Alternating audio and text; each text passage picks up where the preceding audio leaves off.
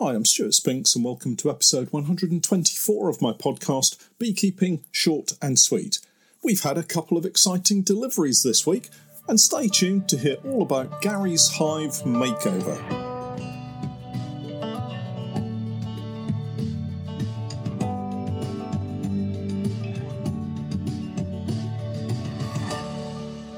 Beekeeping Short and Sweet, beekeeping podcast for the inquisitive beekeeper with a short attention span.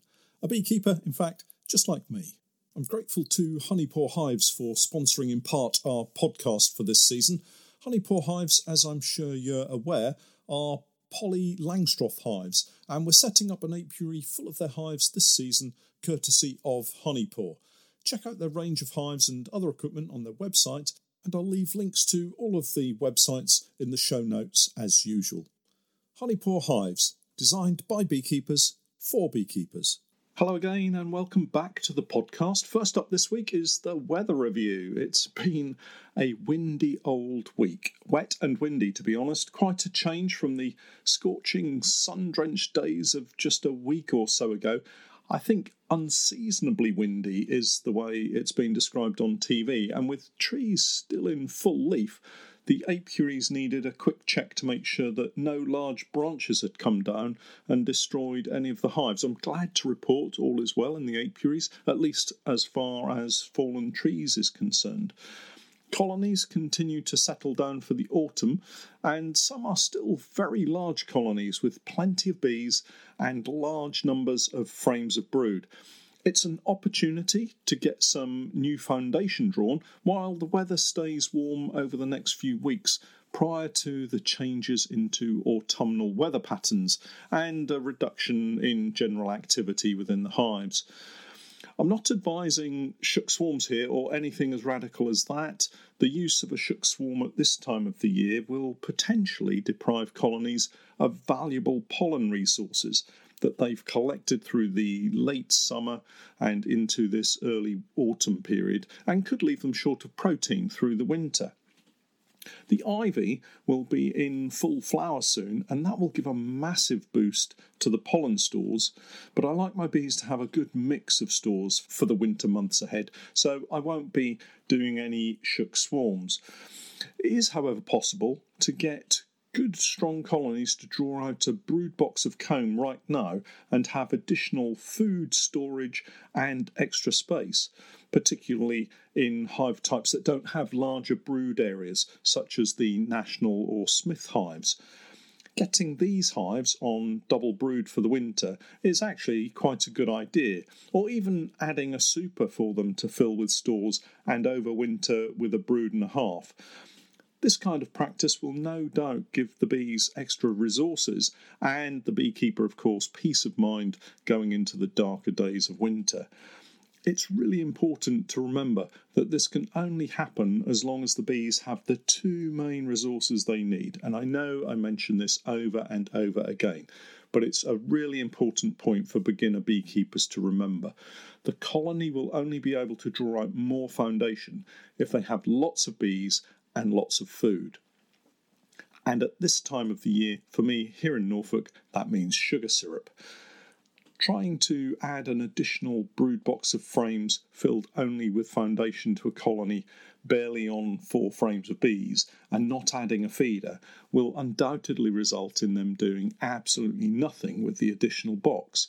With everything in place, I'm looking to use a kind of hybrid Bailey comb change where I shift the queen into the top box on one frame of emerging brood and place a queen excluder between the two brood boxes to keep the queen in the top box. The reason for this is I don't have lots of spare Bailey boards. That's to say, a floor with a queen excluder fitted, so the entrance gets moved from the bottom box to a midway point between both brood boxes. Actually, this might be a useful way of overwintering your bees if you get lots of snow that could otherwise block the traditionally located bottom entrance. I'm sure some beekeepers already do this. There's not a great deal in beekeeping that's totally new, and there are some very clever beekeeping folk out there. Anyway, the purpose of the Bailey board is to place an entrance above the old brood frames so bees are not constantly walking across the old frames to get to the new ones. This is particularly useful if you're making the change due to old, potentially diseased combs where something such as nosema might have been a problem. The queen, being confined in the top box, will draw workers up to her and they will draw new comb on the foundation for her to lay eggs in and continue to draw out the comb to place stores around the new brood nest area. If you keep feeding, they should draw these frames out nicely in a couple of weeks or so. Don't forget that the queen excluder, or Bailey board, will need to be removed prior to settling them down for the winter. And wherever you decide you want your entrance, make sure it's clear of debris. Once settled, you can admire your double brood box setup, knowing they have plenty of food and some lovely fresh comb for the queen and her colony for the winter. One point to think about is that if the brood nest shifts, you may also need to move any treatments you have in the colony. For instance, I'm using Apitraz, very similar to Apivar in that it has hanging strips, the same style as Apistan, for instance, and others. These need to be positioned in the brood nest area, so you may want to reposition these until the treatment period is up. Because I don't have lots of Bailey boards, I simply use a queen excluder as I mentioned. Here, I'm not so fussed about the bees moving across the old combs, as the aim is simply to increase to a double brood setup and not remove old diseased comb until the spring. If I were looking to perform the Bailey comb change for disease reasons, I'd definitely use a Bailey board. Maybe we'll make up some more Bailey boards this winter and shoot a video to show you how easy it is to make. Everyone should have one, so perhaps we will set up a video at the new unit to show you how. Talking about the new unit, I've had a couple of exciting deliveries this week. Now, before I go on to reveal what was delivered, I know I should get out more, and I know it's a little sad getting excited about these things, but well, I'm a beekeeper. We get excited about anything to do with beekeeping, and one of the items that arrived is also going to help massively with my bad back troubles. Firstly, and here if I had some sound effects, I'd insert a drum roll. Firstly, I received a pallet of honey jars.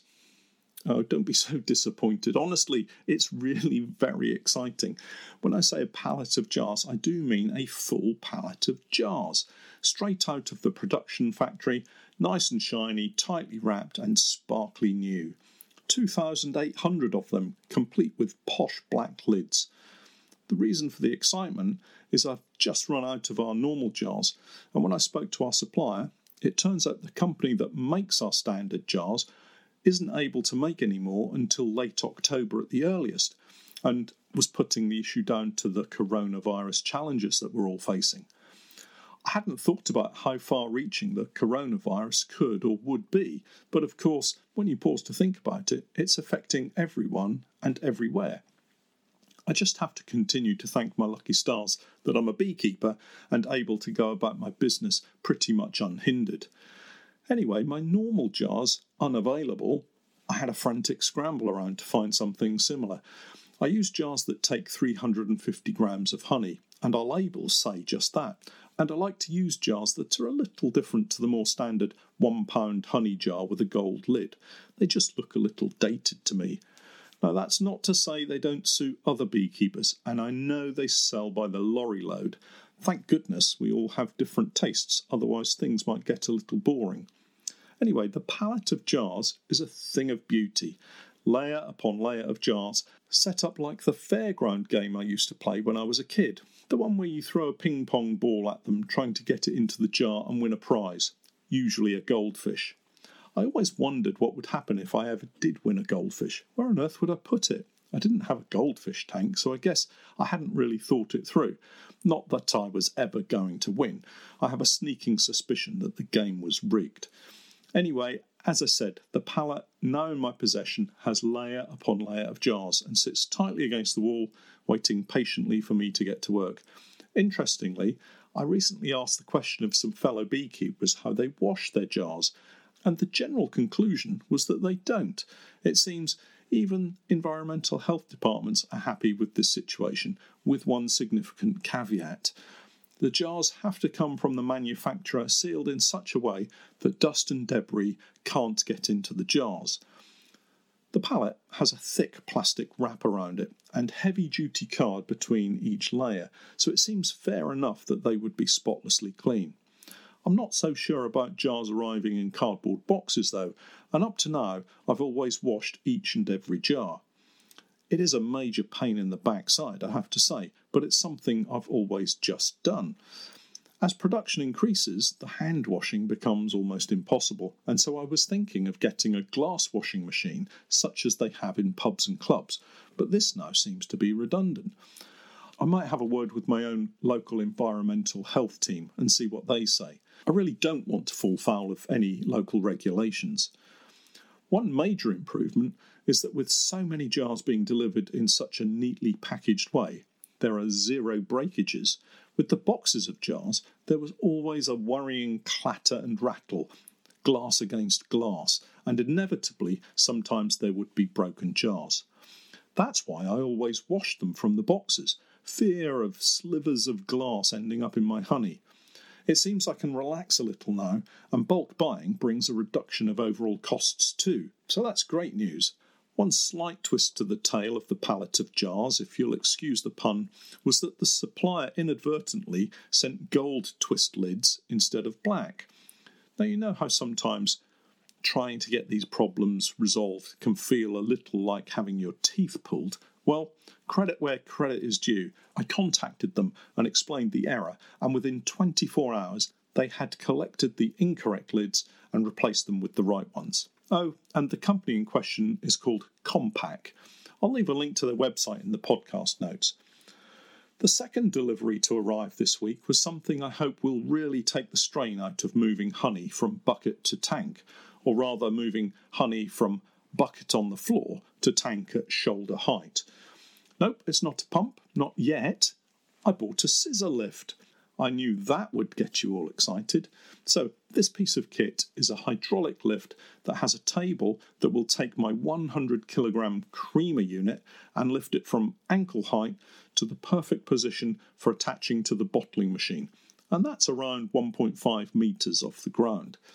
The trouble for me has been in order to get the tank at the right height, I had to position it at the right height before filling it. And that means lifting 30 pound buckets of honey to shoulder height and pouring into the tank. Sometimes not. As you all know, warm honey flows a long way and sticks to everything, so any chance I can have of avoiding spillages is a real benefit. All I have to do is wheel the scissor lift beside the Apimelter, where the warmed buckets of honey are, pour the honey into the tank, obviously allowing the buckets to run clean for a few minutes using bucket stands. But then I can wheel the lift into position and simply pump the foot pedal to push the hydraulic lift up to the appropriate height. It works perfectly. I shot a video showing just how good it is. Again, it's something I'm really excited about because it takes another potential hazard out of the equation. I'll also post some pictures to Patreon and do look out for the video, but I'll shoot another one as soon as we get it set up and used for real. For me, it's another step in the right direction of becoming more efficient and having less opportunities to mess up my back. Finally, I wanted to update you all on Gary's Hive. You'll hopefully have followed the story so far, so I won't go into the backstory of where we're at. But last week it was time to give the bees the home they deserved and move them across into one of my own clean, properly built hives. I have to admit, I wasn't looking forward to it.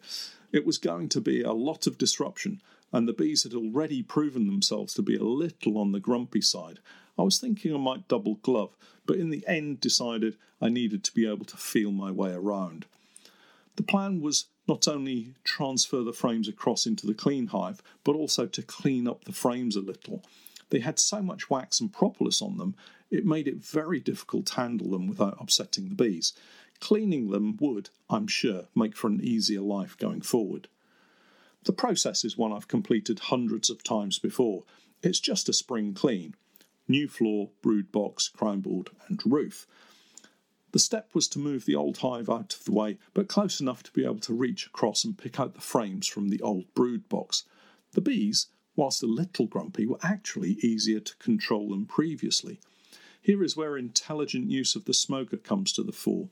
What I needed to do was to smoke the bees heavily enough to drive them off the top bars so I could use my sharp hive tool to scrape away the wax and propolis without chopping off heads and legs. The bees actually cooperated really well. They must have known what was going on. It was quite a time consuming task, as each frame also had a build up of wax and propolis on the underside of the frame lugs, so these needed to be scraped clean to make sure they sat evenly on the new brood frame runners. I had previously marked the queen, which made it simple to spot her on a frame and move her across into the new brood box. Once she was in there, I could relax and go to town on cleaning the frames. The easiest way to do this is to shake off all the bees from the frame into the new brood box and then clean up the frame. There's no point in trying to do it with the frame covered in bees. One by one, the grotty frames were cleaned and settled into the new box.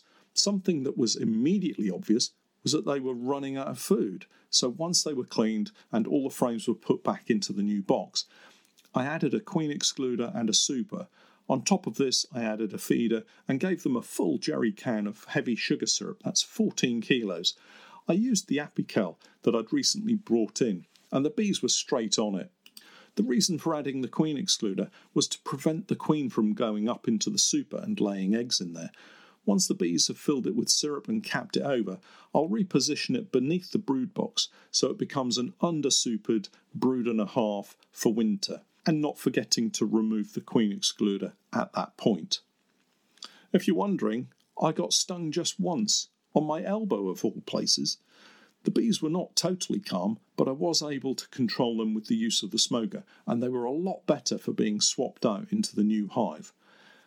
I hope they'll now settle down a little and be easier to handle, being in a new hive and nicely clean and easy to manoeuvre. I did comment at the time on the video that the frames were so easy to move now that they were clean and in the new box. Watch out for that video and further updates as we look to try a slightly different method of Varroa control with this colony, but that's for another podcast. Well, that's it for this week. If you haven't yet checked out all of this season's videos so far, do pop over to my Patreon page. That's www.patreon.com forward slash Norfolk Honey. I'm Stuart Spinks, and that was Beekeeping Short and Sweet.